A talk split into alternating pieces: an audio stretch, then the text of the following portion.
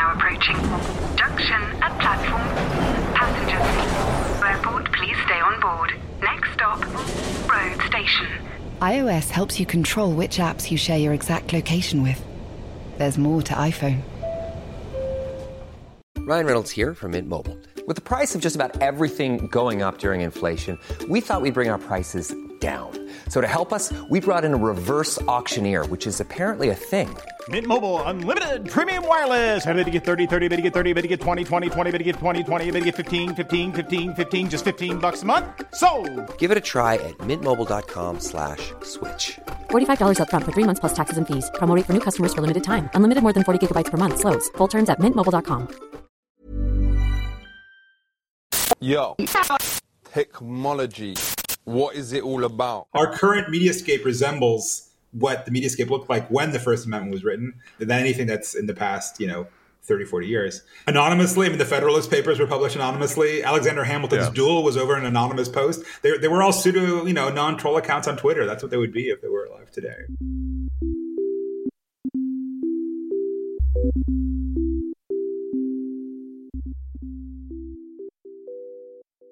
Hello and welcome to Danny in the Valley, your weekly dispatch from behind the scenes and inside the minds of the top people in tech. I'm your host, Danny Fortson, the West Coast correspondent for the Sunday Times. Thank you for tuning in as we barrel toward the end of July. Uh, It's crazy. Somehow we're already almost in August. I'm not sure how that happened. Um, but anyhow, this week we have a very special guest. Antonio Garcia Martinez is on the pod. Antonio has had a very unique path, kind of in, out, in, and out again of the tech world. So he's a he was an early product manager at Facebook, and he helped actually build its early ad tracking system. He wrote a memoir about his time at the company called Chaos Monkeys, which was very entertaining slash satirical slash irreverent. Anyhow, the book did really well. It kind of turned him into a media entity out here. He started doing stuff for Wired. And then a few years ago, uh, a couple years ago, he went to work on a startup once again and then landed a job at Apple to help build out their ad system. And then within a month, he was fired. So, what happened was some folks caught wind of a few passages from his book. They started circulating on Twitter. People got very upset seeing what he had written back in 2016 as kind of sexist or culturally insensitive, let's say. Petition started, it gained some traction within Apple. Um, Apple blinked and he was gone, you know, for a book he wrote five years ago. So now he's back doing the media thing once again uh, with his own newsletter called The Pull Request. And so I want to have him on to talk about just the shifting landscape in Silicon Valley, both culturally and from a tech perspective. And he can obviously speak from a very unique perch, uh, having been kind of caught by the, those very forces. And also, I wanted to talk to him about his other area of expertise, which is ads. Because what is happening there is really interesting. It's basically kind of a quiet revolution is unfolding that ultimately will change the way the entire web is paid for. And another kind of result of that shift is going to be, you know, really further consolidation of power, really between two companies, Apple and Google. So, obviously, we cover a lot of ground, but Antonio's a great talker, and he's one of the very few people who truly do have feet in both the media and tech worlds, which are obviously very different and these days often at war. Um, so he's got a lot of interesting perspectives. I think you'll really enjoy the conversation. So I'm going to step aside now and give you, without further ado, Antonio Garcia Martinez. Enjoy. How's life?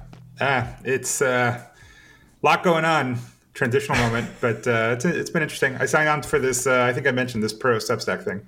So in theory, it's my full time job. That's one of the things I want to talk to you about. I had um, Chris Best on the program. Oh, cool. I don't know, six, six months ago. So we talked about all the ins and outs of the Substack world and what they're doing, and it's super interesting.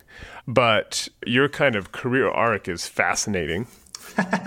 By which we mean tragic and dramatic and confused and, and just way more way more drama than I ever wanted in life. But yes, Yes. And you were on the pod, gosh, it must have been two plus years ago, talking something Facebookish. But for those who don't know, could we just kind of go through a kind of a potted history of your career and then get to the point of where we are now and kind of how you ended up here? Because you're doing, you have hands in lots of different pies, and I think it's it's just what you're doing, what you're up to is really interesting. And uh, oh god, um, yeah, I'm one of those people who's actually not that old but managed to write a, a memoir. Um, it's it's it's weird. I just you know, I it's it's like I'm racing Maya Angelou, who I believe at the time of her death had like five autobiographies. Hopefully, we don't quite get to that level. But um, so yeah, so in, in my case, I dropped out of a PhD program in physics at Berkeley because I read Michael Lewis's Liar's Poker. Went to work for a few years on a Goldman Sachs uh, Wall Street trading desk. That blew up, and that's what drove my transition to tech. And I started at a mid-stage startup in Silicon Valley, founded, left that, met some founders, started a company, went through Y Combinator, which is an incubator, sold that company to, yeah. to, Twitter, landed at Facebook in the early days, built part of the ad system. What was that company that you started? Oh, it's I mean it's like a nothing company, but it's it was called AdGrok was its official name, right. and it was uh, a marketing tool for small businesses, right. uh, like many at the time, all of whom failed, including mine, essentially. So yeah, then worked for Facebook in the very early days, built their initial targeting and tracking technology, like the pair of shoes that follows you around the internet. I built the first versions of that at Facebook. Then I left. Then I was an advisor at Twitter, worked at some other companies, and then wrote this memoir, Chaos Monkeys, that did pretty well in 2016.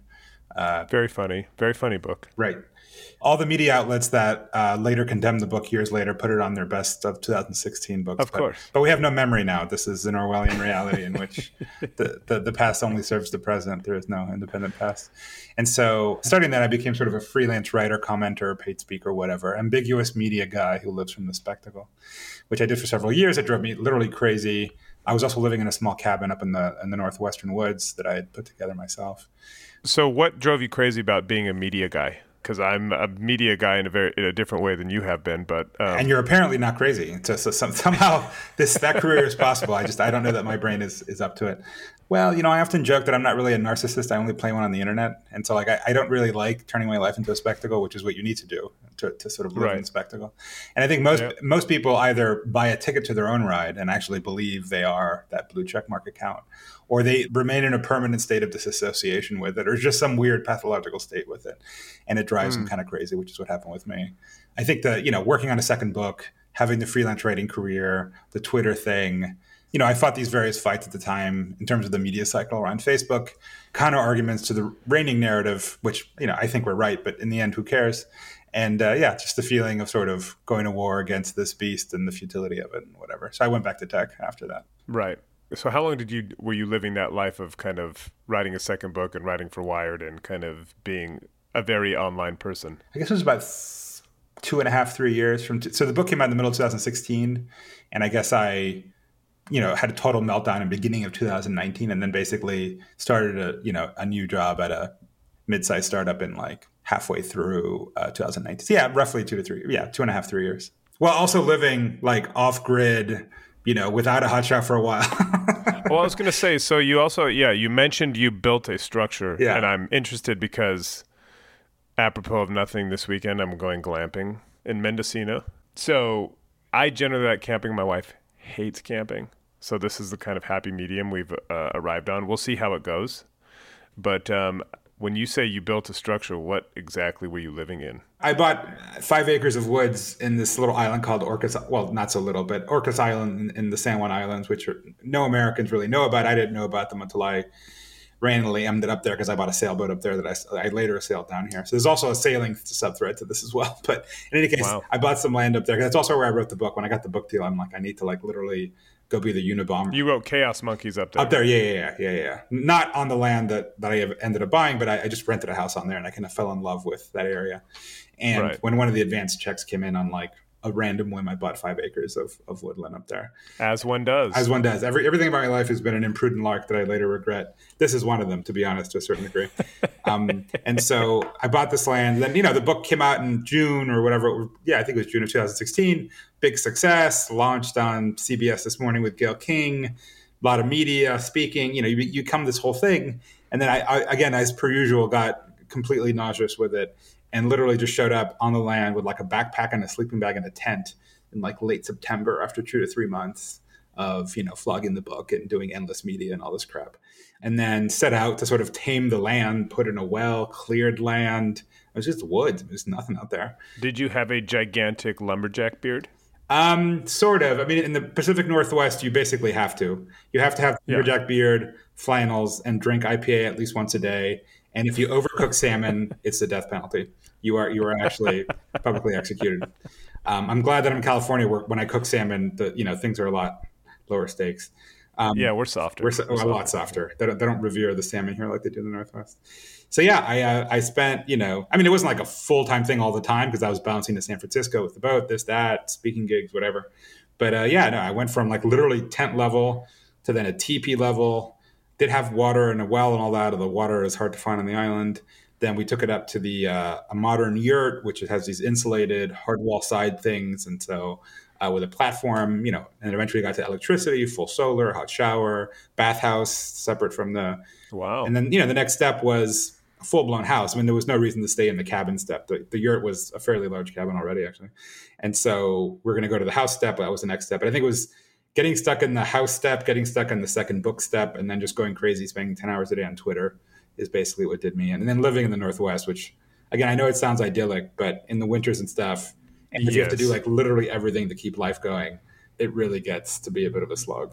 Well, having lived many, many years in London, I'm very familiar with the kind of the weather patterns, but actually roughing it in there day in, day out, that sounds like hell to me. Yeah, I know. I have this curious ability to just suck up endless amounts of pain, which is just which is a which is stupid in the end. That's just I don't know why. And then as I get older, my ability to do it actually is less. But then like the the, the normal human ability to sort of avoid pain hasn't quite developed because of course I've I've ignored it for 20 years and so now I'm hitting the wall of no longer being put, putting up with my bullshit so to speak. But And so, for people who don't know, Chaos Monkeys, your first book, what was it? What were you trying to do with it? Well, like I said, it, you know, strictly speaking, it's a memoir, but it's it's a very highly stylized memoir, sort of in the style of Hunter S. Thompson. Which, if you if you're not familiar, and it might be kind of more of a, a Gen X or even Boomer reference, you know, he was a journalist who lived in the 60s and 70s, and he was part of this sort of new journalism or like Gonzo journalism, Gonzo. Gonzo, as he called it. Uh, Tom Wolfe is also there, although he's a lot more literary.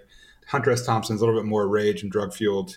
You know, Fear and Loathing in Yeah. Las Vegas is probably his most famous work, film with Johnny Depp and um, you know it's very much got the verisimilitude of being there like it's you know and in my case like i wasn't you know hunter s thompson was typically a journalist experiencing a thing who inserted himself in the story in my case like you know i actually worked at facebook building this thing i wasn't even there nominally as a journalist but so in any case that, that's where the memoir side sort of comes in but it was still in the same style of like you know, strong voice, definitely breaking quote unquote the fourth wall, addressing the reader directly. And then, you know, the persona of the character. The reason why I wrote the book, which kind of broke the sort of code of silence that kind of Yes. lives around Silicon Valley, which I think is kind of dumb in a way. And I, I think that's that, by the way, is going away because as traditional media's coverage of tech gets more anti-tech, people realize they have to tell their own story. And so the, the thought of going and telling it how it is I, I don't think is as, bad, as badly seen as it used to be, to be clear. But it, Yeah. historically, at least before you know 2017 or 18, there's a, a real dearth of like raw insider startup takes. It's precisely because the sort of ethos inside startup land is is to not do that. So I thought I was Yeah. canceling myself, so to speak, at least inside tech for what I was doing. But what I was trying to do was, you know, I, I do think unironically that we're living through this you know, historically transitional point in human history where these little black squares in our pockets that connect us to the entire world are going to change a lot about how things happen and we're seeing it happen as we speak. And i just i just knew that 100 years from now right people would ask the question like what was it like right then when that transition was happening? You're probably roughly my age Jay. you know we're the, the bridge generation that grew up in an analog world but we're still young enough to totally embrace digital and now we're, we totally live in it right? But it's like I still remember, you know, getting letters from my parents. Or, you know, the I still remember the pre-internet world in a very real way. Like this has been an abrupt transition. Yeah, I remember my when I went to college at UC Santa Barbara. I was leaving and I was like saying goodbye to my high school friends, and I was like, and the university gave us an email address, Yeah. and so I gave my email address to one of my friends, but I I was so it was so new to me that I only gave him the first part, like D F O R T S 08. and I was like, that's my email address. Just email me there. Like without the at ucsb.edu. I never got an email from him. right. That's how naive we were about it. So, but so yeah, for all the, the youngsters listening to this, they probably think this is like a bunch of old farts talking about email. But in any case, it wasn't that long ago, to be quite honest. And this yes. is funny. If you read a lot of the media studies books in the 60s and 70s, it's often the people who were there for the beginning of it that really understand the transition because they see the break, right? While those who are in yes. the sort of, I mean, of course, history is kind of fractal, and even we're late to sort of the digital media phenomenon. And that TV was already kind of sure. crusty when we were in high school or whatever, and like, not, I mean, we watched it, but it wasn't like cool and new like BBS's were or whatever. So, I mean, this yeah. this history is very fractal. But if you're at the beginning of the break, you sort of see the jump from what was before to what's coming, and in some sense, it's more salient in your mind. Well, I think people now just take smartphones to be sort of part of the scenery and don't quite understand. It. For sure. So, in any case, long statement. I just wanted to, you know, document something at the time because I knew people 100 years from now, 200 years from now, whatever, would ask, what was it like when humanity made that jump from information moving at the speed of like things moving through the world, like a physical letter, to no, instantly yeah. your brain transported to some random dude in India or Cuba or Argentina or whatever, right? From inside Facebook, which was the kind of the leading force in reshaping kind of how we do all that stuff. Right. And you know, and now it's maybe less central than it used to be, right? I mean, Facebook used to be kind of everything and now there's competitors to it, but in any case that the, the goal was to sort of capture that moment and also capture a certain time in history when you know, we could go and raise half a million dollars based on nothing. We didn't know what we were doing, run like crazy, sell the company on paper at least for something like 10 million, do whatever like that, you know. And so the character, very long answer to your short question. The character in the book is kind of that sort of slightly assholish persona that, I mean, certainly I embody to a certain degree. And I think everyone who's a startup founder at some point is pushed into some form of mental sociopathy where they have to, you know, work within this incentive system that make basically, I mean, here, here I am, you know, hate hate the sin, not the sinner, hate the game, not the player. But you know, I, I think it turns you to a sociopath basically. So the the persona of the character, which maybe is leading to your next question, was that sort of Hunter S. Thompson mixed with kind of an asshole who drops a lot of literary references in this bizarre madcap tale that spanned two or three years of my life. That was the book. Right. So let's put a pin in the asshole bit. We'll come right. back to that. I've known you, I don't know, three, four years via various different Twitter DMs and talking about various stories and stuff. But what I found interesting was also you were in inside the company. You write a book that kind of lampoons a lot of what is happening there, but you're also a defender of the company, at least in terms of like as you say, these kind of really overarching narratives around what Facebook is, what Silicon Valley is. And I'm just wondering, from your perspective, how things are changing, what direction they are skewing toward because you were kind of being like, well, you know, sure, Facebook may be evil because of X, Y, or Z, but what's really, you know, you're kind of getting the wrong end of the stick. That's not how this works, et cetera, right. et cetera. Yeah, I think that's right. I mean, definitely since the Trump election, I mean, there was, I think Recode actually published some study that did some semantic analysis of pieces published about Facebook with sentiment analysis and saw that the negative sentiment just took off in this magic date around November of 2016. And what happened in November 2016? Well, I wonder what. Yeah. and so you could tell the coverage of tech to the extent that it was blamed for the whole Trump phenomenon is definitely part of it. And then I think you know, if, if, you think really for you know further back, my first time in Silicon Valley in the early aughts as a grad student at Berkeley, I didn't really work in tech, but I was kind of there. You'd read Wired, right? Total cheerleaders of the whole tech revolution, Fast yes. Company, all this. I mean, the it's hard to imagine now. Again, it wasn't that long ago, but typically tech was covered in a positive light, right? There might have been the occasional scandal here and there, but by and large, it was like a positive, optimistic take on tech. And now that it's just utterly and completely changed. Tech is the source of all evil. Tech is Satan, et cetera, et cetera.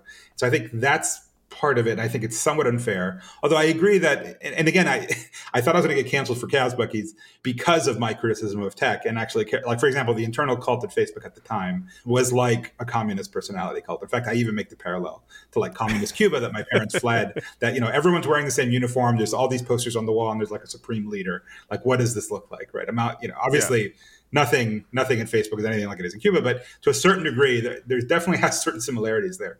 And so you know things like that, which I yeah I think tech does deserve some criticism. I think you know I think it deserves some criticism around the fact that it's kind of careless and unself-aware with the things that it does. Right, it has this perma optimism, and because let's face it, it tends to be young kids in a certain time in a certain place with a certain education. They don't understand the impact of a Facebook on you know Myanmar or Cuba or yeah. anything, right? And you know, I guess where I, I break with the traditional tech critics, again, having worked in a little bit, I think it's it's one of these worlds that you kind of have to need to be inside to understand, or at least spend a lot of time observing. You know, th- there's a lot of necessary delusions that keep the Silicon Valley thing going. Like the Bay Area, which I've lived in and you know in and around for two decades now. I just realized, Yes. or longer actually, has certain animating delusions that make parts of it completely fucked up and strange and not a nice place to live. But part of it is the magic, right? And and if you've traveled, and I wrote the book actually, you know, I have an EU passport, so I was thinking of like, oh, after I write this book. I'm gonna have to go work in Barcelona or Berlin or London or whatever. um, and so I actually I, I started writing the book in Barcelona and Berlin, checking out their startup scenes. And every European city is trying to create some silicon something, right?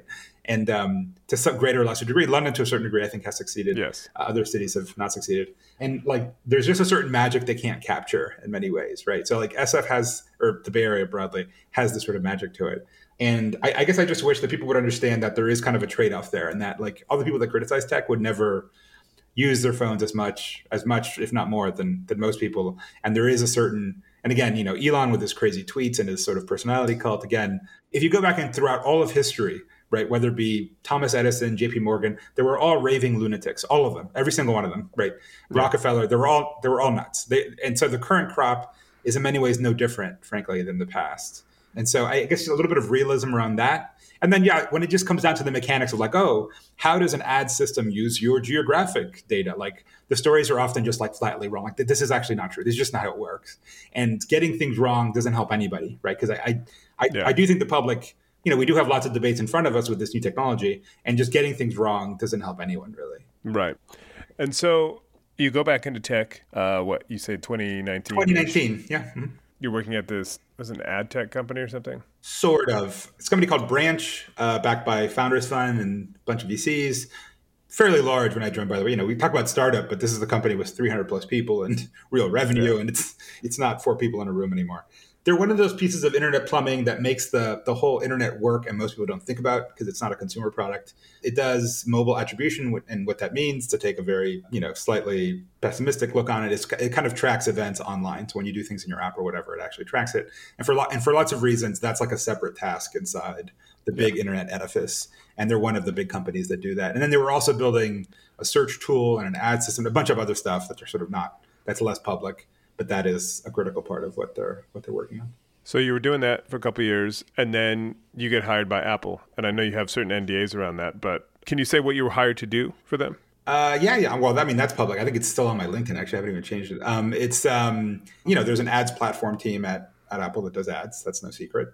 And uh, yeah, I was hired uh, as a engineering lead on the uh, ads platform team. And so you were hired, and then I think you set the record. It's funny because I, I had a lot of conversations with other friends in like you know the little private signal groups where which is like where the real conversations happen or whatever. Yeah. And they're all like, "What are you doing, Antonio? Why are you going? You're a you're never going to be able to shut your mouth up enough to actually work there, given the constraints they have about employee whatever." Two, it's like total big corporate whatever. You haven't worked in big corporate whatever since since Facebook, and even that wasn't that big corporate. It was No. right around the time of the IPO. It's definitely not a 150,000 person company. It's like, if you don't shut up right now, you're just going to set a record for the fastest firing, which I did, but not for the reason cited, because I totally did shut up and turned down all this media and did all this stuff, sacrificed myself for the empire. But yeah, in any case, the public story at this point could be Googled or whatever, but there was a whole employee petition, blah, blah, blah. Yeah. The first of many, apparently. Now there's petitions about Israel Palestine, going back to work. I, I, I somehow triggered this whole Within Apple. within Apple. Yeah, yeah, within Apple. right. Right, right. I wonder if there's one about China and the Uyghurs. Oh yeah, wouldn't that be interesting if they actually took a stand on something that uh, Apple corporate management can actually do something about? yeah, Yeah, and actually really matters directly to their bottom line. correct. But so basically, for those who haven't followed the story, you were hired and then I think let go within 24 hours, basically. Oh no, no, no, no, no, it wasn't that fast. I, I was there like a month. No, no, no. It was. It, Oh, you were there a month. Oh yeah, well, I think it was maybe three and a half weeks. I haven't done. The Oh, count. okay. But no, no, no. But yeah, no. I started to work there. I I sold this whole compound I had in the Northwest. I sold. I started shifting my whole life around. You know, I was there for for a decent amount of time, enough to get settled and like start cranking and working and all that stuff. Yeah. Right, right, right. And then people come across Chaos Monkeys somehow. again, which is funny because it's you know it, it's a best selling book that I mean not to just toot my own horn, but it was it's like this is hardly a state secret. right and um i don't want to recover all this ground because the, the apple drama was kind of over but yeah i mean they they discovered it and uh in the same way that we i don't know reevaluate any author in the past according to current morality the same sort of uh reevaluation process happened i guess you could say Yeah. So there's a petition. They say goodbye. And what I thought was really interesting is just I've been covering a lot of the kind of cultural kind of wars that are breaking out at a lot of these big companies, specifically, you know, most notably at Google. And it does feel like, uh, again, putting this in history, it feels like kind of a strange time where kind of these big organizations, which for a lot of people are more part of their identity than like their country or where they live. And so they're like, they want, you know, Microsoft or Google or Facebook to kind of be, you know, they're giant trillion dollar corporations, but they want to be like, you know, righteous and kumbaya. And it feels a little, I think to a degree, it's it's absolutely warranted and great to hold these companies to a high standard, but it also feels a little unrealistic and kind of crazy.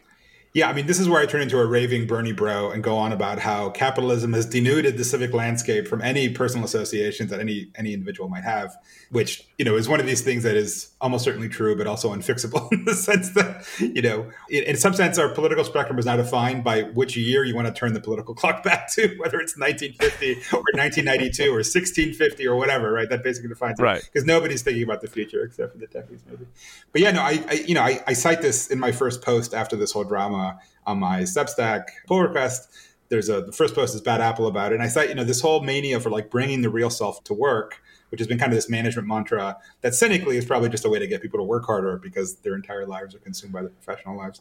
But then also generationally, yeah. as, as, you cited, I think it's just the case that for younger people, I mean, it was true for me even going through it. It's not like it's yeah. such a novel phenomenon, but you know, work is their all-encompassing reality. And then I think they feel very strong. Politics has become kind of a, a pseudo religion, and so they they bring that with them to work and they see work as an extension of that and they expect companies to to sort of em, embody those beliefs but of course it raises lots of problems I don't know, I've, I've got I'm, I'm working on a piece about this i think the the wokeness thing is really strange and again, it, like you said, there's there's noble sentiments behind it in a way, which is why it's hard to combat because it's like, but that, but that's true of a lot of liberalism or a lot of sort of social justice crusading. It's like, oh, what you know, if you think, well, we've gone a little too far, what do you hate X? Like whatever, whatever the thing yeah. is that you're trying to vindicate.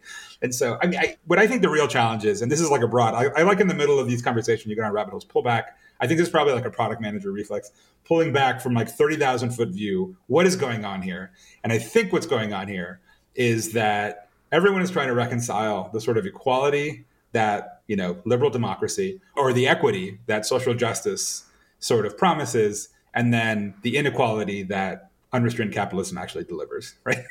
Right. Those are two massive forces in society. Like for some reason because we beat the soviets we think that capitalist liberal democracy is just this natural pairing. And i actually think it's pretty antithetical. Yeah it's unencumbered capitalism particularly. Right right. And so i think everyone's trying to navigate that. In fact i was Matt Yglesias posted a study from uh, Pew, which is a nonpartisan research thing that does polling. I think everyone's confused by it. I forget the exact numbers, but basically, it was the case. People ask, you know, should corporations be taking steps to increase? I forget how they phrase it. I'm paraphrasing, but should they take steps to increase, you know, equality or representation of minorities or whatever in, in corporate jobs? And the vast majority said yes by like 70 percent or something, right? And then they asked, so should companies basically lower standards for minorities, women, whatever, in order to get to equality. And 70% said no, right? and it was like shifting the other way. And that is the collision right there of views. And, you know, the companies themselves are caught in that, in that in between, which again, to me is just like, we have this, you know, this, the Zen for equality. I mean, that, that typifies in some sense the Western Enlightenment paradigm, right? That everyone's equal for the law yeah. with a capitalism that actually generates a lot of inequality. And to be clear, inequality is necessarily bad. If the poor do better, then like who cares? But it's just odd that, and I've lived this myself. Everyone who's been in Silicon Valley has lived this. That some dude who, yes. who, who joins a random company goes through the usual startup bullshit, which is like headache and overwork and stress for two or three years, and comes out worth you know fifty million, or like set for life. Totally. And somebody else does it or does that four times in a row, and you know does okay. Like nobody died here, but they don't do that well, and they're yeah. you know generationally their entire lives are completely distinct. And then, you know, it gets even bigger than that. I mean, some companies, like My Little Dicky Company, effectively folded or had like a cushy landing, but it was nothing in the scheme of things. Versus, yeah. and if you actually, and I've, I've had these debates before, if you talk to people in tech and VC who have done a lot better than I have, right, and who tend to feel that that means it vindicates their view that this is a meritocratic yes. system. It's like, well, like I do think there are people who are better at this game than others, and certainly there's better engineers than others sure. and better product managers than others. But are they really a million times better because the outcome was a million no. times better. and I just yeah. I don't think human talents actually vary by that much. Although the reward the reward system might, but I don't think that the actual talent does. Well, because I'm doing a piece about the dichotomy of California and San Francisco Bay Area in particular between like you know, misery, homelessness, open drug use, and just abs- abject poverty that you would see in the third world, next to more billionaires per square foot than any place on planet Earth. And uh, and it feels like there is not only billionaires, but as you say, you're kind of you're a reasonably smart person who is not particularly impressive, but suddenly is worth 50 million. And it's like this weird cosmic lottery that people keep pulling tickets here more than anywhere else. Yep. And it's just a strange, strange, strange place to live. I, I, agree. It's the contrast is shocking to see like a homeless encampment in front of a company worth billions of dollars that didn't exist five years ago. I agree. However, the contrast usually stops there. What I would add to that contrast, which is the reality of living in San Francisco, because otherwise, based on that analysis, that analysis, the solutions that you would advocate for are very simplistic, which is well, tax the wealthy more, use more money, whatever. SF has the second largest city budget in the United States after New York. It's not the second largest city in the United States of America. In fact, it's not even a very large American city. It's quite small. The amount of money actually spent on city services, or however you want to quantify it, per per homeless person, per whatever, yeah. is extraordinarily high. Right? It's not a lack of money. Right? So I, I, would I would put the, the contrast threefold. Yes, there's misery and, and and human destruction and tragedy on the streets. Yes, there's extraordinary capitalist success and growth, and there's an absolutely putrid and corrupt government that does nothing and somehow does not bridge those divides. And I'm not sure who's to blame necessarily for it, but something about SF civic society is unhealthy and inhumane. I agree. Get more of the Times and the Sunday Times for less than a pound a day. Visit thetimes.co.uk forward slash Danny in the Valley to start your free trial. That's once again thetimes.co.uk forward slash Danny in the Valley so that they know I sent you. As you're listening to me, Daisy, Apple's iPhone disassembly robot, is dismantling an iPhone into lots of recyclable parts. That's how Apple recovers more materials than conventional recycling methods Thanks, Daisy. There's more to iPhone. There's never been a faster or easier way to start your weight loss journey than with PlushCare. PlushCare accepts most insurance plans and gives you online access to board-certified physicians who can prescribe FDA-approved weight loss medications like Wegovy and Zepbound for those who qualify. Take charge of your health and speak with a board-certified physician about a weight loss plan that's right for you.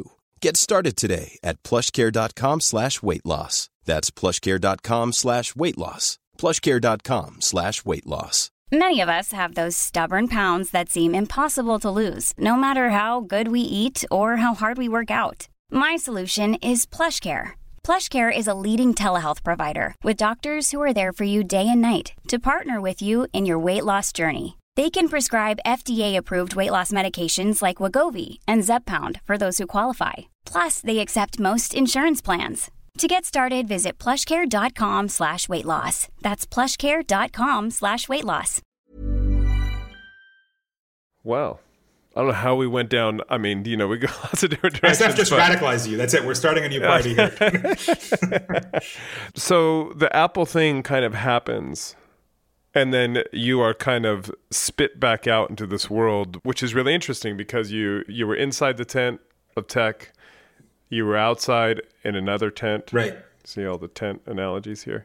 And then you come out and you have a company like Substack, you know, allowing people with a, a voice and a following to actually make money on that, yep. uh, or at least to try to kind of build something out of that.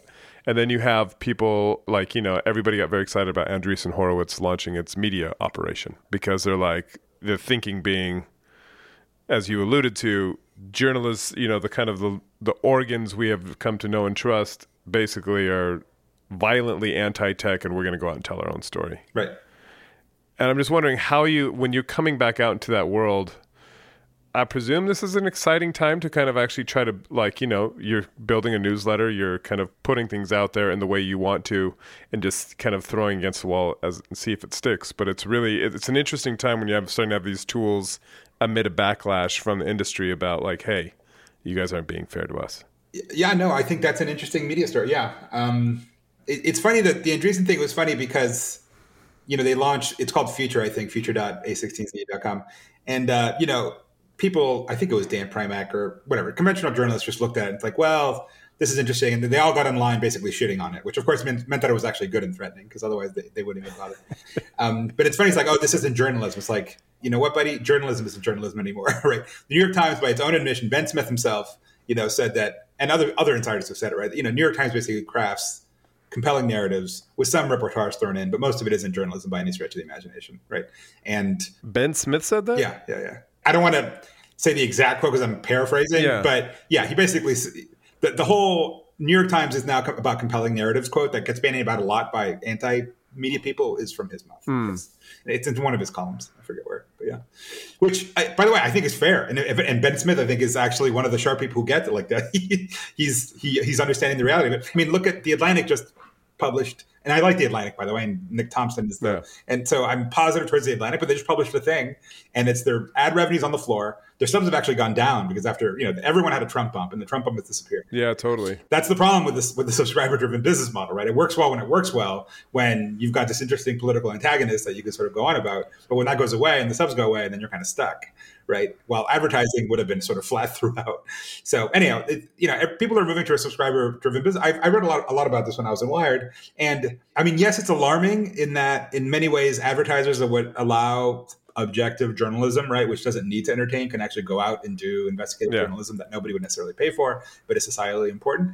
That said, if you actually go back to when the First Amendment was actually written, the founding fathers, people like Benjamin Franklin or Sam Adams, right, who dabbled in journalism or owned newspapers, their journalism looks a lot more like Substack than it does like the New York Times, right?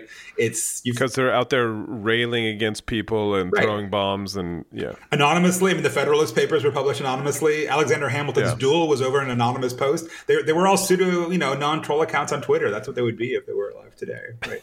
It's like our current mediascape resembles what the mediascape looked like when the First Amendment was written than anything that's in the past, you know, 30, 40 years. And so that's why part of me is optimistic. It's like, well, yeah, it's going to change. But, you know, jour- journalism is not going to be what it used to be. But you know what? We can still have democracy, even that's not, even that's not true. And in those signal chats that you talk about that you have with your other friends kind of inside the industry, what is their view of the media? Because I often hear this kind of this criticism about, you know, you guys aren't doing you're not objective, you're not doing journalism anymore, you're just doing clickbait, blah blah blah. blah. And I recognize that I'm a bit of an outsider. I'm a foreign correspondent for a paper overseas, but like I've never sat down and be like, what's gonna how am I gonna craft this to get the most clicks? How am I going to like just tear this person down and write a completely one-sided story. Like uh, the reality doesn't seem to track with this narrative, which is ex- has become extremely powerful in Silicon Valley. Yeah, yeah, yeah. and and to be clear, I think tech often gets media wrong as well because they haven't actually worked in media. So the sort of Venn diagram intersection of people who have worked in both tech and media is actually relatively small. Which is why you're so interested. well, I, you I am not the only one there to be clear, but yeah, sure, there aren't there aren't Yeah. many. Let's put it that way. No, Um, there aren't. And so I, I think tech can get it wrong about media as well. Like I, you're right. I, I don't think there's like the secret bunker where you know BuzzFeed tech writers get together and craft you know their vicious slander today that they're going to go out. Yeah, yeah, Like yeah, it's not how it works, right? But I, I, I do think there's individual. I mean, there's definitely individual journalists who I think operate in bad faith, and I would never work with or trust or whatever. Like those people definitely exist. But forget that for a moment. Let's just speak more broadly. I think it, it's it's implicit in the same way that tech is quote unquote evil or ends up having negative consequences due to certain delusions and sort of operative rules Yes. about the world. I think journalists can also land in that bucket because think about it, like I, I know you report and there's a difference obviously between opinion and reporting, but let's face it, like what you report on is not necessarily like even the most economically impactful thing any week. Because if that were the case, you would just be talking about like the Fed numbers or, or today's Yeah, yeah, LIBOR yeah. curve, For which sure. is the economically most impactful thing in, in this week. But at some level, and I totally sympathize with this and I get it, you've got to sell some sort of narrative because the reality is that most people, it depends who you work for too, most people do not pay for news in the coldest objective way, unless you work for like Wall Street Journal, Bloomberg, Mm-hmm. Financial Times. Like people are literally paying you like, explain to me like the Japanese Yeah. yen situation today, right? And, Yeah, and yeah, I am the foreign exchange reporter, and I will talk about yen all day, every week, because people will pay to talk about the yen. But I don't think you're talking about that when you talk about news. You're talking more No. about the, right general interest news. You know, the reality is there that most people, and again, it's not irrational. That's what techies get wrong, right? Like your average normie, if your audience is that of even a relatively educated, well-off one of the New York Times, or less so of some regional newspaper, people don't really want to understand the ad tech machinery, right? Like, let me tell you a story. No. Right, exactly. Right. Let me tell you a story that's majorly fucking important that every insider is like stressed out about that nobody outside cares. Well, it's been covered somewhat. I mean, it's, it hasn't been totally ignored.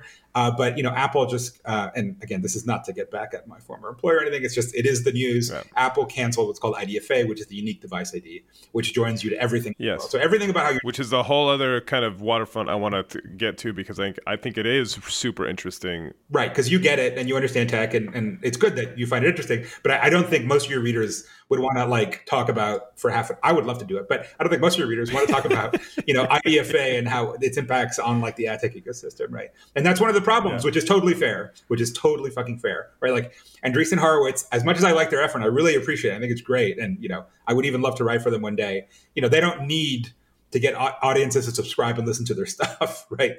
And so they can sort of get away with not not caring about it. But that's not necessarily the case for most journalists. So anyway, I'll stop there. And so one of this uh, we can talk about business models which would lead to ads because I think that's one of the things that's really interesting right now is media is flailing around and has been for since the dawn of the internet with you know what business model makes sense here. And now it's getting really to the kind of the critical moment or it's kind of past the critical moment, especially we look what's happened with local news has been completely decimated, et cetera. But it does feel like um, you know that that crossover between or the marriage or the synergy between the business model of a publication and then what it publishes, you can't divorce one from the other.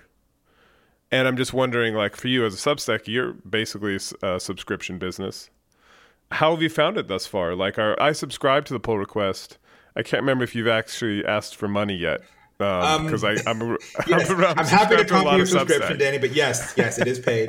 um, it's definitely paid. Um, I mean, again, they paid me, so th- yeah, this is this is a business. It's no longer the sort of hobby that I. Yeah. Pull request has been around for a while, but I relaunched it. But you know, for now, now it's for real. Yes. Um, and you're right. I mean, there is. I think there's there's definitely a dynamic between the business model and the media itself and the audience, and those all have interplays with each other. Like so, just to cite another thing to go back to your earlier question. One thing that tech people get wrong about media is like, oh, it's all clickbait. It's like, dude, like the trend here is not towards It's the opposite it's- direction. exactly. It's the opposite direction. Wait, clickbait only makes sense when you're trying to drive page views because you're on a CPM business model selling ads. If you're not, the, the better mental model, which would actually make more, more sense to tech, is that it's like driving app installs for any conventional game app, right? It's like For sure. you've got the top of funnel, which is your free content. They see it through your various distribution channels, usually unpaid, but sometimes not, right? Like sometimes it's sponsored content. And then you go Yeah. down and at some point you subscribe and there's a conversion event. I mean, it's literally like installing some freemium app and then, you know, upgrading to the paid version. Like that, that really is the model for the subscription model.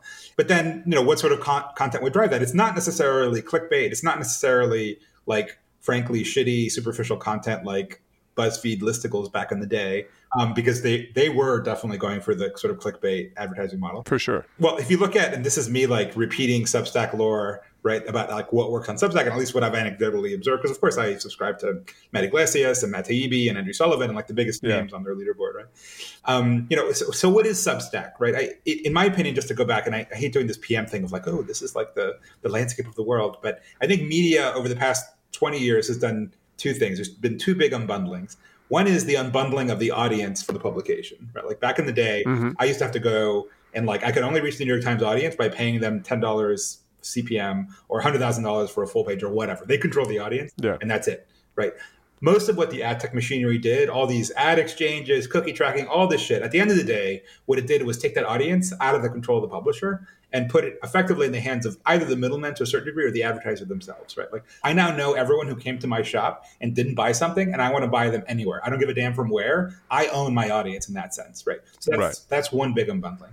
The other big unbundling is from the creative itself, right? It's the writer inside the organization, somebody who, you know, in some sense drives the organization. Like I, you know, to be blunt, I only read New York Magazine for Andrew Solomon's column. Although otherwise, like the rest of the covers didn't really interest me that much. Or like Rolling Stone, I only would have read Matt Taibbi stuff. You know, and then a lot of the people who cover the smaller beats, I mean, to be honest, well, who knows? But if they were to actually get paid sort of individually, that they may or may not do particularly well. Depends. But then finally answering your question, so who does well in this new business model? I think it's people with a strong voice. Like you want to you want to tune in to the in my case the AGM show or the Matt Yglesias show or the Taibbi show, and you just I like his view in the world. I want to pick his brain. I want to read his shit, and whatever that guy thinks and talks about, I'm going to follow him there, right?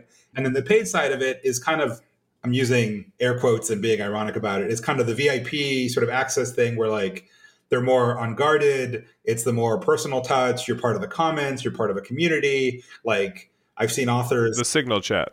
Right. The signal chat effectively. Yeah. Yeah, exactly. And it's weird because again, this is what drove me crazy last time, but you turn your life into sort of a spectacle in a sense, and it becomes kind of that show. And depending on how big your brand extends or how widely, I mean, there's a lot of authors who do well on Substack who maybe aren't on the top of the leaderboard and talk about more niche topics, but yet they're monetizing that pretty well, and they're like the leading voice in that thing. And hey, great, they can they can now yeah. address whatever I don't know the knitting world or whatever, which I'm sure yeah, there's. More than enough knitters in the United States to have a successful Substack around, right? if you just did it right. So, so the other thing I wanted to touch on, which we t- briefly discussed, was ads and what is happening there, because I do think there's like these kind of the tectonic plates are moving, and most people have no idea what's happening. That's right; they are moving. But I think it's it's a big deal, and I think it could have some pretty interesting consequences. So I don't know if as you as an ad whiz can kind of lay sure. out what is happening here because I think it is really interesting, um, and it's kind of happening. Yeah, I mean, I've written about some of it. Tech press has, but most people have no idea, right. and I think it's pretty profound.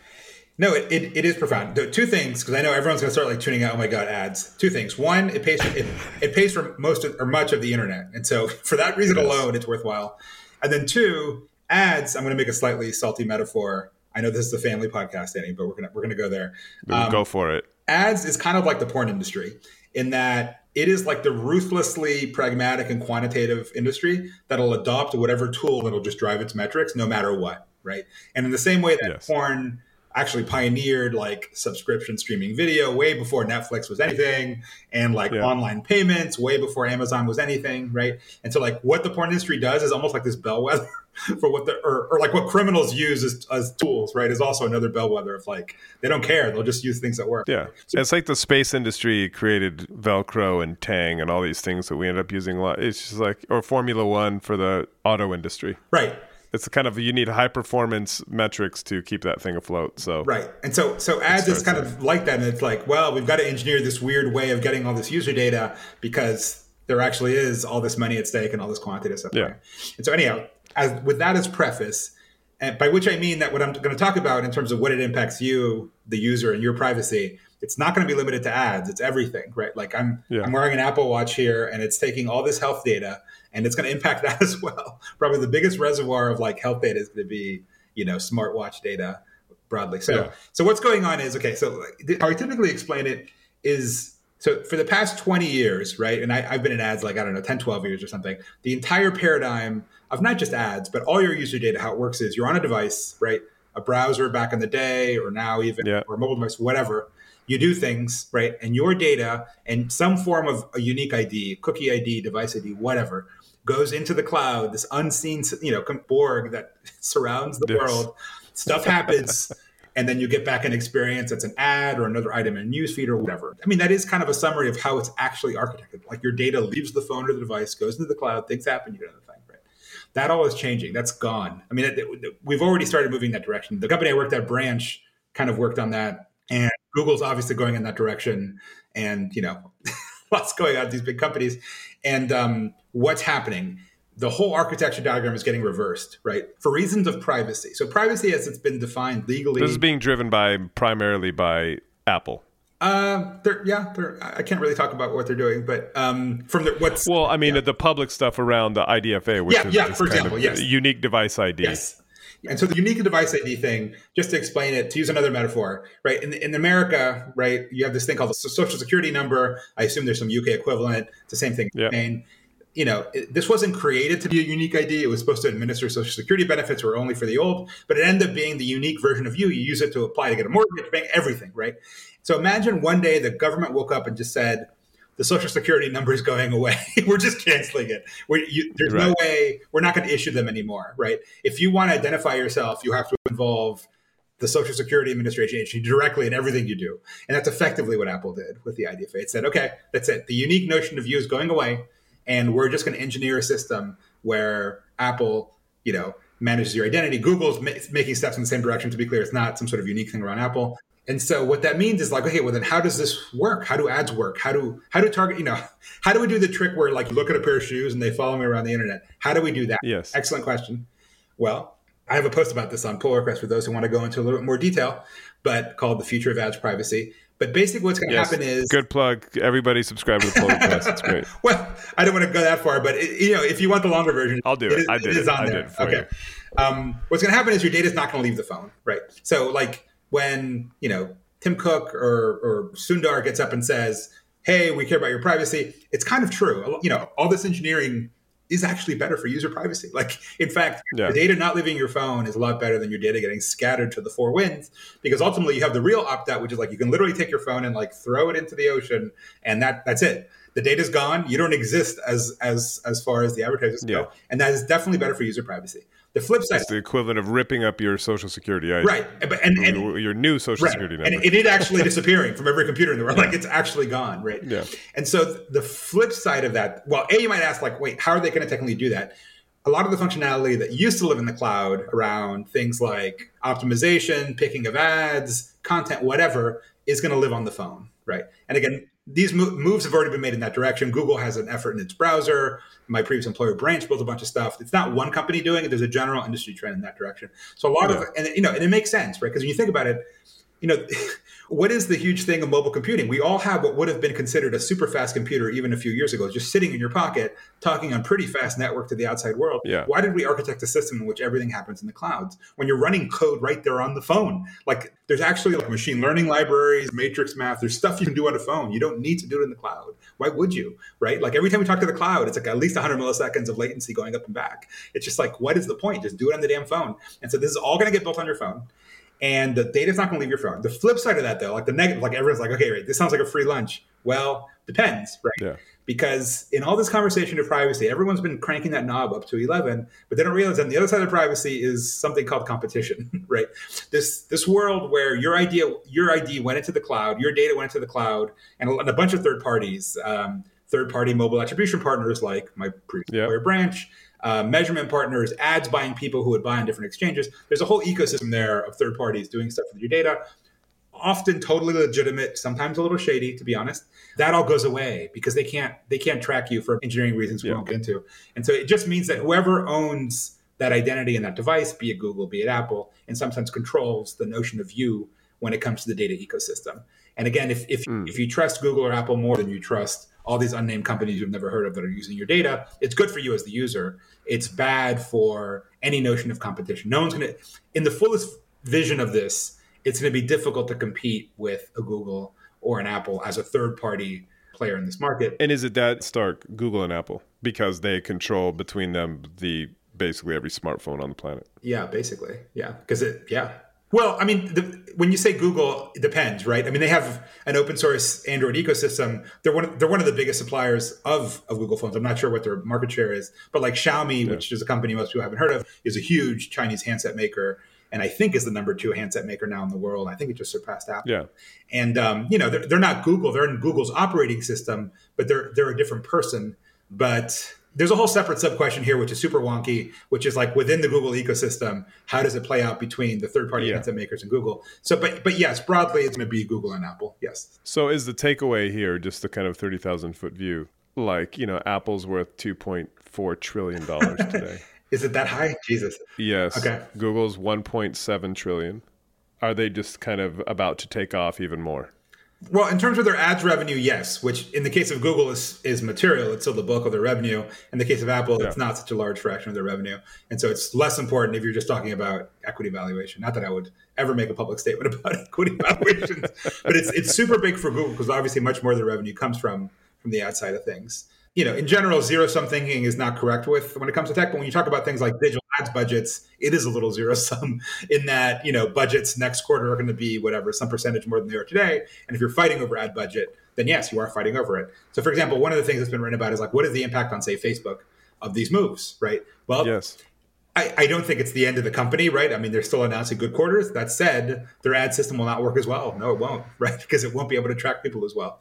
And so, and this was always one of Facebook's nightmares, right? Like it's been reported fairly credibly that Facebook has been working on a phone. And the fear was always that, you know, seen from the point of view of Apple or Google, Facebook is just another app on the App Store. right? It is nothing. Totally. It is nothing more than that. And and Facebook has always understood this. This is not like oh surprise Yeah. 2021. They've always understood this, but they've never kind of made the necessary investment to actually build their own independent phone. So, as a business, I mean, obviously, Facebook is gigantic and they're full of very smart people, etc. Right. But I mean, if they are just an app on the App Store and they're basic, I mean, I know I saw Mark Zuckerberg's full page ads he took out and the New York Times and Yeah. Financial Times saying this is going to really hurt small businesses, et cetera, et cetera, et cetera. Which is partly true, by the way. But anyway, Yeah. yeah. But is this? I mean, how transformative is it for the kind of the tech landscape? Do you think this could? How transformative do you think it could be? Um, especially when you think about the kind of the big dogs of the that basically run run the web, at least in the West. Oh, I, I think again, short term, it's going to take a while to play out. Like even the IDFA cancellation, I think Apple announced it a year and a half ago, and it only happened this quarter. So you know these things take time, even in tech. But no, I, I think it's kind of, I think it's a big deal. And again, it's going to affect more than just ad tech too, right? Like all this use of health data, your smart speaker in your home. Like the expectation will be that the user's data never leaves the device. The computation happens on the device, and the whole targeting and tracking and optimization system is geared around that. And so just think about like who loses if your data never leaves the device and can't be individually tracked. Well, third party ads exchanges and you know like Facebook, which at the end, I mean it's it's first party and then obviously they're addressing their own users, but from the point of view of Apple and or Google and identity, it's it's kind of third party, right? And that they're they're kind of on the device, but they don't really own that user. It's through an Apple or, or Google device. But And so, is it? I mean, I'm just thinking about this in the terms of the you know the App Store fight that is happening right Yeah. now. You know, Apple takes its 30 percent pound of flesh, oh, or 15 percent uh, for some. For anybody who's you know any developer who has an app transacting on the through the App Store, it feels like I mean, obviously it's a big business for them, but another reason they would be so fiercely defending it is that they could see a world where they take an App Store type fee for kind of everything if anybody wants access to this data, that, you know, if you want to get that health data, whatever it may be, I don't know if that's the wrong way to think about it, but it does feel like if basically they are bringing all of this stuff within their own domain, that gives them immense power. Yeah, I would think of it less as a per install rev share as like, yeah, if you're an app publisher and you want to drive user installs or you want to drive upsells, which almost every app publisher with a paid media budget does, then yeah, you're going to have effectively, I mean, you, you may or may not see it that transparently, you're paying Apple for those users now, or many more of the dollars that you're paying to acquire those users will go directly to Apple rather than going to potentially Facebook, right? Like Facebook used to drive user app installs left and right, right? And to the extent Totally. that they can't do it that well, and to the extent that Apple can, your budgets get turned from Facebook budgets into Apple budgets. And so, yeah, I mean, you you can think of it in terms of your like total cost, user cost of acquisition and cost of servicing on the iOS platform. It goes up, right? In that, like the CAC, the customer acquisition cost, goes to Apple instead of Facebook. Plus, you're paying them thirty percent for all the revenue on the App Store. So if you look at your aggregate margin that you're paying away to Apple, it goes up, and at the expense of other companies. That that's right. Last question Should I care? As like your average dude in the street with an iPhone in his pocket or, you know, an Android phone?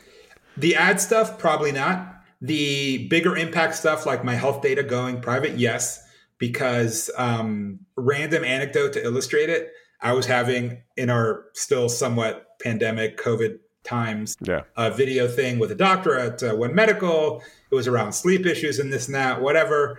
And the guy asked me a bunch of questions. I'm like, look, dude, like I track all my sleep data on this Sleepwise, the sleep app, and there's this beautiful chart with my activity on it. And like, so I was just like literally holding it up to the camera on top of my screen to like show it to Yep. the dude. And it's like, dude, this is ridiculous. This is like li- literally me. I remember back in the aughts at one point I had to like run X-ray films from like one hospital to the other because there was no way to send them. This is me like at that level. It's like, how about as part of the one medical app or whatever, I give you authorization. The data stays on, on my device, of course. You, you do whatever transformation or whatever sharing there has to be to get the medical process done, and then it's over, and I feel over control of it, and it's Yeah. convenience and it's fine. And like, yeah, it's health data and it's sensitive, but who cares? I want the doctor to see it because I want him to give me an answer, right?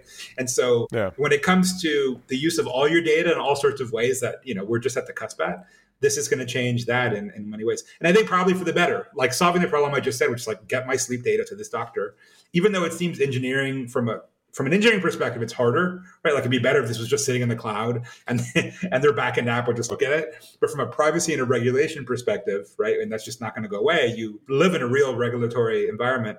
It's probably easier to leave it on the device, and that way, certain checkboxes are checked off in the privacy checklist, and you just have to get Yeah. that technology um, such that you enable the functionality, but the, you know the data never leaves the device and all the rest. of it. So anyhow, I think it's going to be a, a tough chasm to cross because again, it's like it's really weird to engineer things on device first, just because historically for the past twenty years we haven't, and so it's just Yeah. the technology, the infrastructure isn't there, the mentalities aren't there. But once we we make this hop, I think it enables a lot of more interesting use cases, right? Because again, Hmm. it's going to change the way that you interact with your data and the outside world. Like, do you think? I mean, I, obviously, I live a little bit too mired in this Silicon Valley world, but if anything, that just means I'm like maybe a couple of years ahead of like the average normie. But you know, I live in a world that's nothing but like my data interacting with computation. Like that's all I do at the end of the day. At the end of the day, it's a little, Yeah. little square called Antonio with a bunch of data going to a bunch of servers and data back again. Like that's it.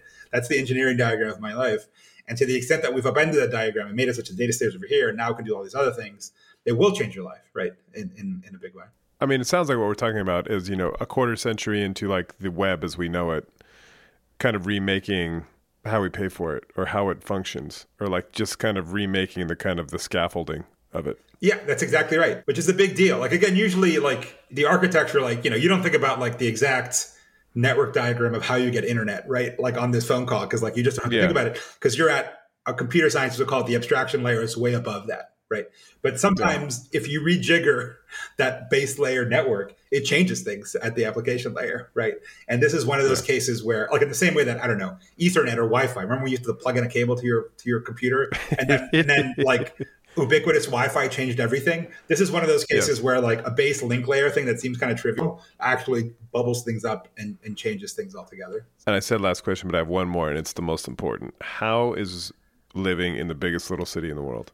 Oh, Reno. It's funny that you know the thing from. I've been to Reno. I've been to Reno uh, back when I was, you know, in short pants, uh, and got, I've gone there on a few kind of epic trips with friends way back in the day. But yeah, yeah, this Reno thing. It's funny. Like everyone's impression of Reno is probably either sort of slightly wrong or biased in that they hang around the downtown area. So Reno, for those who aren't familiar with maybe possibly British listeners or whatever, so Reno is in Nevada, which is just east of here, and it's kind of like this very, very little brother to Vegas. It doesn't have quite yeah, it's the redheaded stepchild Right. of, of Vegas. Right. It doesn't even have like the pomp and glamour of of No. Vegas. It's a lot. It's just a lot smaller. Um, but it is in northern Nevada. It's actually three hours east of the Bay. It's close to Lake Tahoe, which is absolutely gorgeous, kind of like a Lake Como sort of, but in in California.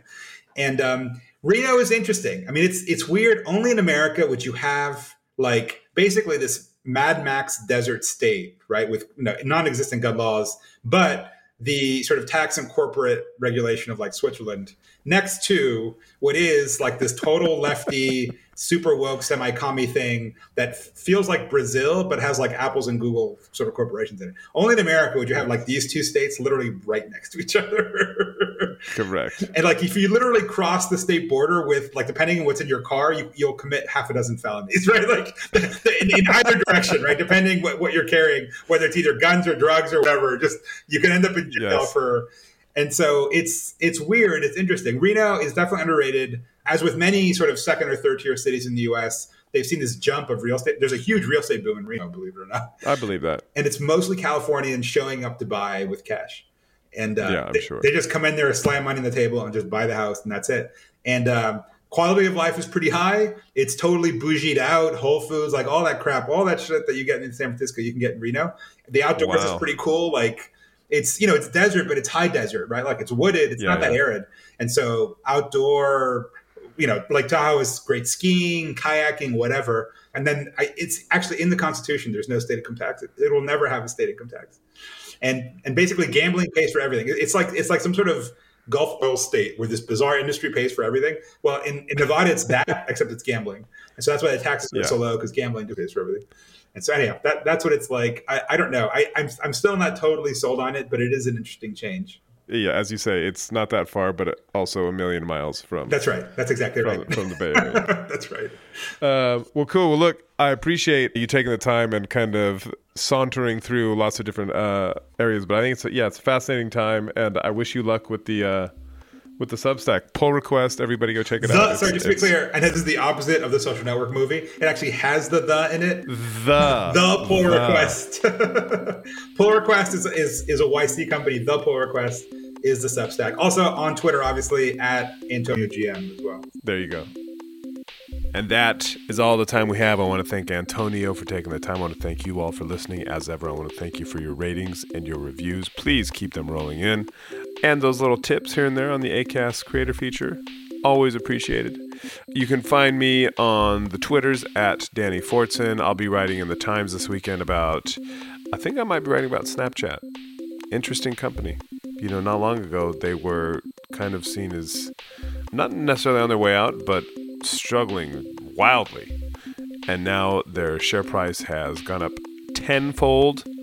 They're barreling toward profitability. Evan Spiegel went from dunce to product visionary in a lot of people's eyes. So it's it's a really interesting story. So do check that out. And that is it. I will talk to you next week. Have a fabulous weekend. Stay safe. Stay sane. Talk to you soon. Bye bye.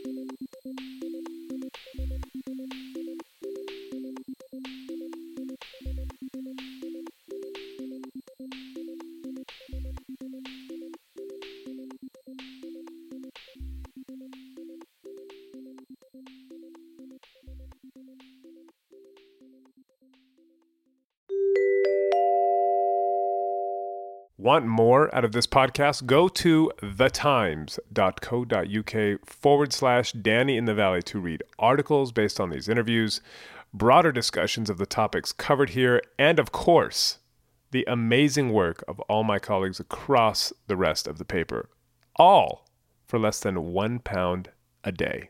Start your free trial now by going to thetimes.co.uk forward slash Danny in the Valley.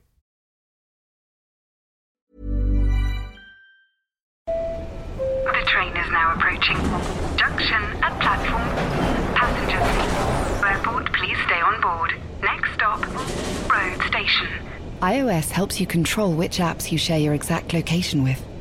There's more to iPhone.